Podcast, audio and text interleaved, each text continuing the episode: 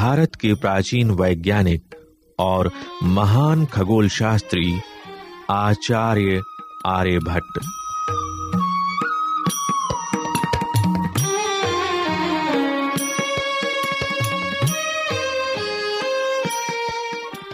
प्राचीन भारत में अनेक महान वैज्ञानिक और चिंतक हुए, जिन्होंने ज्ञान के नए सूत्रों की रचना की। ब्रह्मांड के अनेक रहस्यों से पर्दा उठाया। सन 476 ईस्वी में जन्मे आर्यभट्ट भी ऐसे ही एक स्वतंत्र चिंतक, प्रखर वैज्ञानिक एवं मेधावी गणितज्ञ थे। आर्यभट्ट ने प्रयोगों द्वारा सिद्ध किया कि पृथ्वी घूमती है और सूर्य स्थिर है। इसी बात को उनके लगभग एक हज़ार वर्ष बाद महान वैज्ञानिक निकोलस कोपरनिकस ने भी कहा था।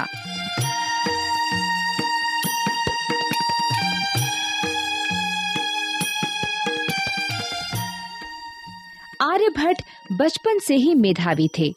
वो गुरुकुल में शिक्षा प्राप्त करते थे।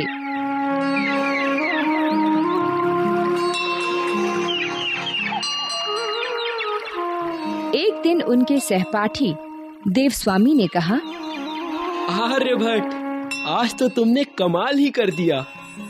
गणित का जो प्रश्न पूरे गुरुकुल का कोई भी छात्र हल नहीं कर पाया, वह तुमने चुटकी बजाते ही हल कर दिया?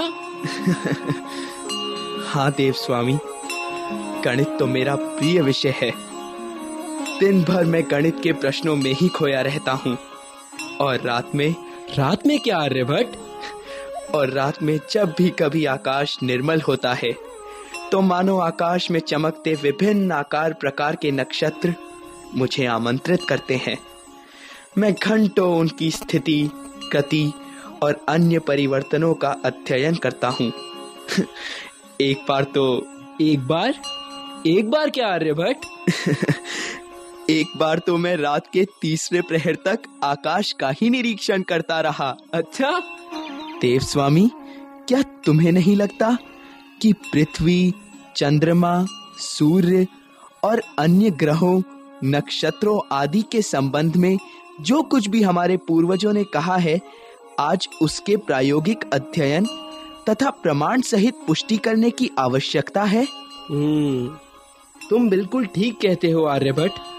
और मुझे तो लगता है कि गणित और खगोल के क्षेत्र में तुम्हारी जिज्ञासा उत्सुकता और मेधा एक दिन तुम्हें अवश्य ही विश्व का महान गणितज्ञ और खगोल शास्त्री बना देगी।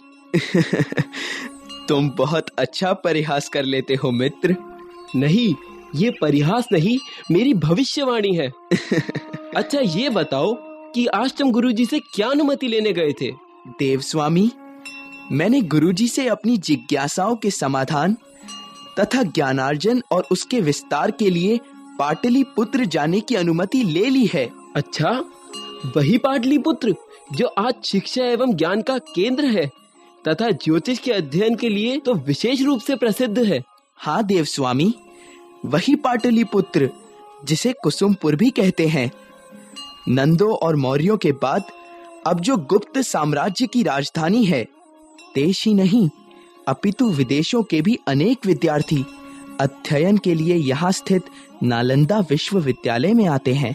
मित्र तुम्हें वहाँ अवश्य जाना चाहिए और अपने नवीन शोध और उपलब्धियों से अपने जन्म स्थल का नाम ऊँचा करना चाहिए। किंतु वहाँ जाकर हमें भूल तो नहीं जाओगे? ये भला कैसे हो सकता है मित्र? किंतु मुझे जाना तो होगा ही। हम्म ठीक कहते हो। तुम्हारी यात्रा मंगलमय हो।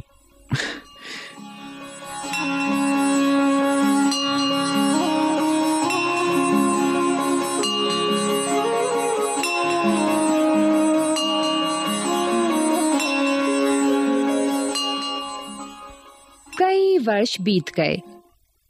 बालक आर्यभट्ट ने युवा अवस्था में ही गणित, ज्योतिष तथा ब्रह्मांड के संबंध में अपने नए ज्ञान से हलचल मचा दी। एक दिन वे राजा से मिलने गए।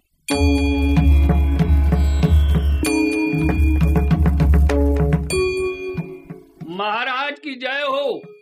आचार्य आर्यभट्ट। प्रवेश की अनुमति चाहते हैं। हाँ आचार्य आर्यभट्ट उन्हें पूरे सम्मान के साथ शीघ्र अंदर ले आओ। जी महाराज।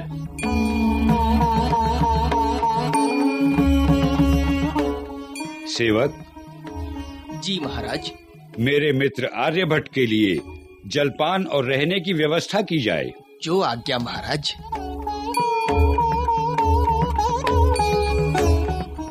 आर्यभट्ट प्रणाम करता है महाराज।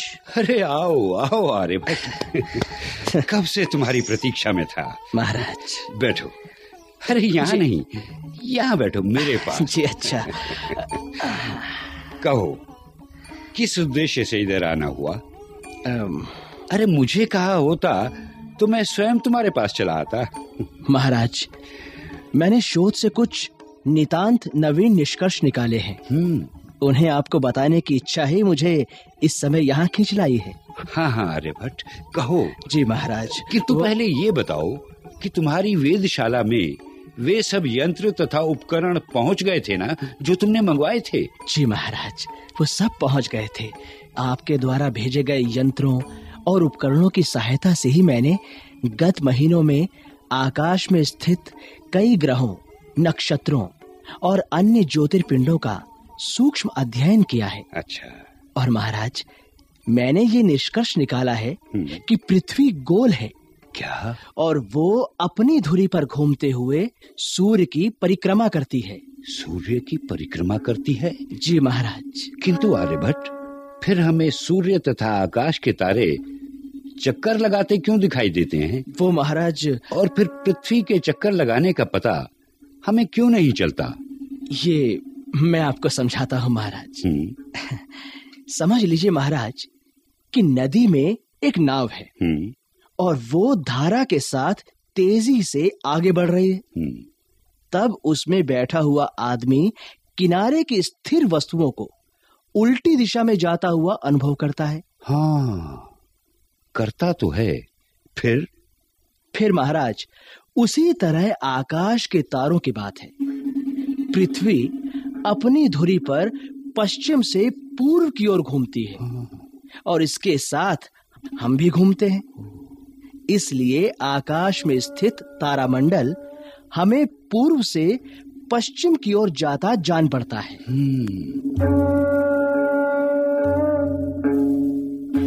बात कुछ समझ में तो आती है। और महाराज हम्म, वस्तुतः तारामंडल स्थिर है और हमारी पृथ्वी अपनी धुरी पर चक्कर लगाती है। इतना ही नहीं महाराज। चंद्रमा भी पृथ्वी के चारों ओर घूमता है। अच्छा। और महाराज जब चंद्रमा घूमते घूमते पृथ्वी और सूर्य के बीच में आकर उसे ढक लेता है ना हम्म, तब सूर्य ग्रहण होता है। हो अच्छा। इसी प्रकार पृथ्वी जब सूर्य और चंद्रमा के बीच में आ जाती है हम्म, तो पृथ्वी की छाया चंद्रमा पर पड़ती है। हाँ। और तब? तब चंद्र ग्रहण होता है। जी महाराज तब चंद्र ग्रहण होता है। अद्भुत। अद्भुत आर्यभट्ट अद्भुत। इतनी युवावस्था में ऐसी विलक्षण खोज। महाराज। किंतु तुम्हारे ये निष्कर्ष हमारे धर्म शास्त्रों में लिखी बातों से मेल नहीं खाते। हमारा उनमें तो लिखा है कि राहु नाम का राक्षस सूर्य को निगल लेता है तब सूर्य ग्रहण लगता है। हम्म। इसलिए लोग तुम्हारी बातों पर सहज ही विश्वास नहीं करेंगे। आप बिल्कुल सही कह रहे हैं महाराज। स्वयं मेरे साथी और शिष्य भी मेरी बातों पर विश्वास नहीं करते। किंतु भविष्य में उन्हें विश्वास करना पड़ेगा क्योंकि यही सत्य है महाराज। अवश्य अवश्य आचार्य आर्यभट्ट हमें पूरा विश्वास है कि तुम्हारा ये शोध कार्य मानव जाति के इतिहास में क्रांतिकारी सिद्ध होगा। जी। आचार्य अपने नवीन निष्कर्षों तथा शोधों से हमें समय समय पर अवगत कराते रहना। अवश्य महाराज अवश्य। अब आप मुझे जाने की आज्ञा दीजिए। ठीक है आचार्य आर्यभट्ट। अभी आप कुछ देर विश्राम करें। संध्या काल फिर इसी विषय पर चर्चा करेंगे। हुँ? अवश्य महाराज प्रणाम।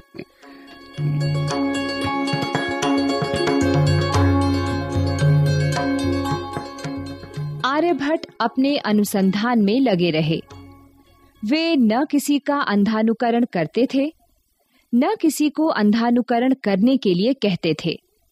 उन्होंने प्रत्येक सिद्धांत को प्रयोग द्वारा सिद्ध किया और लोगों को समझाने का प्रयास किया। अपने मत पर अश्म, अर्थात चट्टान की तरह अडिग रहने और अश्मक नामक जनपद में पैदा होने के कारण लोग उन्हें आश्मकाचार्य भी कहते थे। जब वे केवल तेईस वर्ष के थे तो उन्होंने गागर में सागर भरती एक अद्भुत पुस्तक लिखी। एक दिन वे अपने शिष्यों के साथ वार्तालाप कर रहे थे।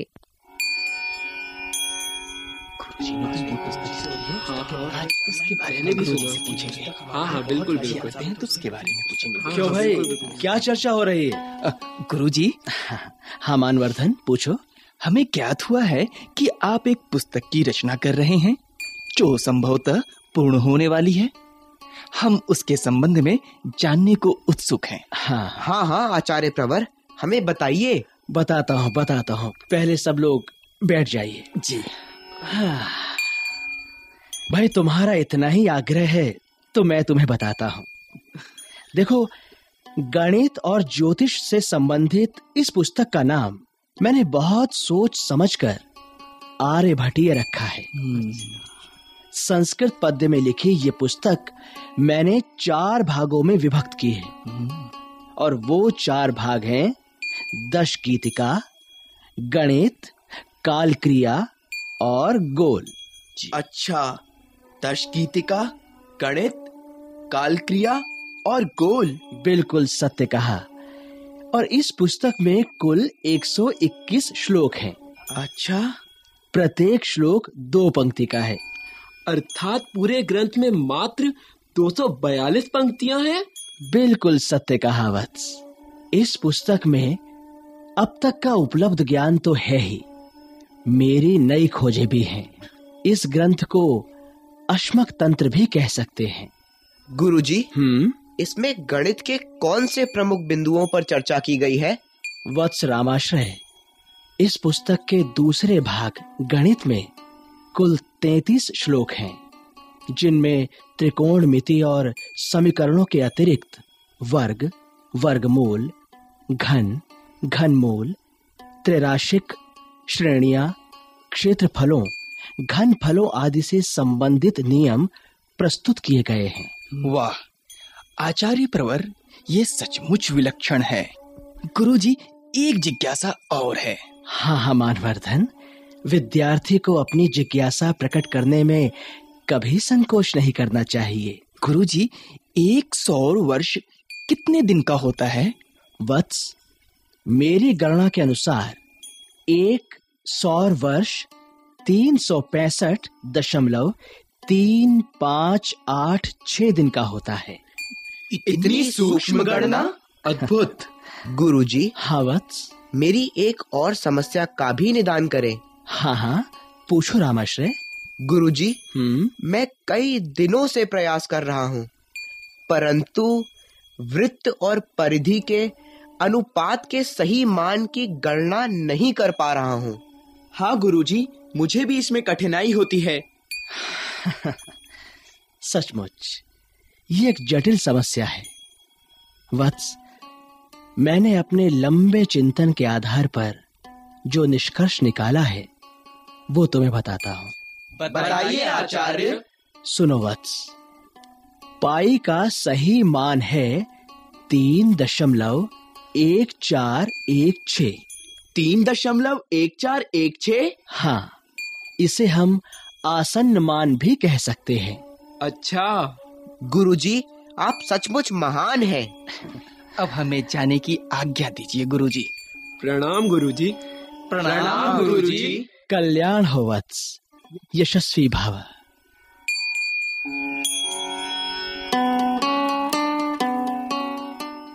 अपनी प्रतिभा और ज्ञान के कारण आर्यभट्ट नालंदा विश्वविद्यालय के आचार्य पद पर प्रतिष्ठित हुए। चौहत्तर वर्ष की अवस्था में, सन 550 ईस्वी में, आर्यभट्ट का देहांत हुआ।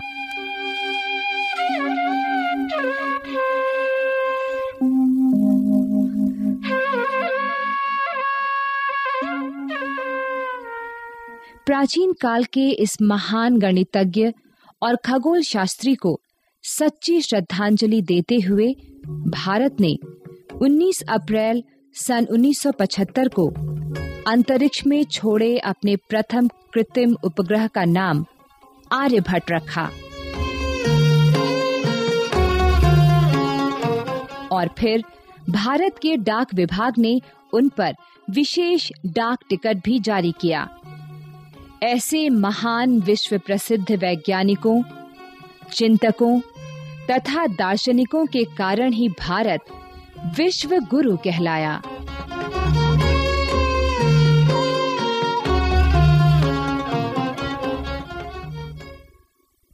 आचार्य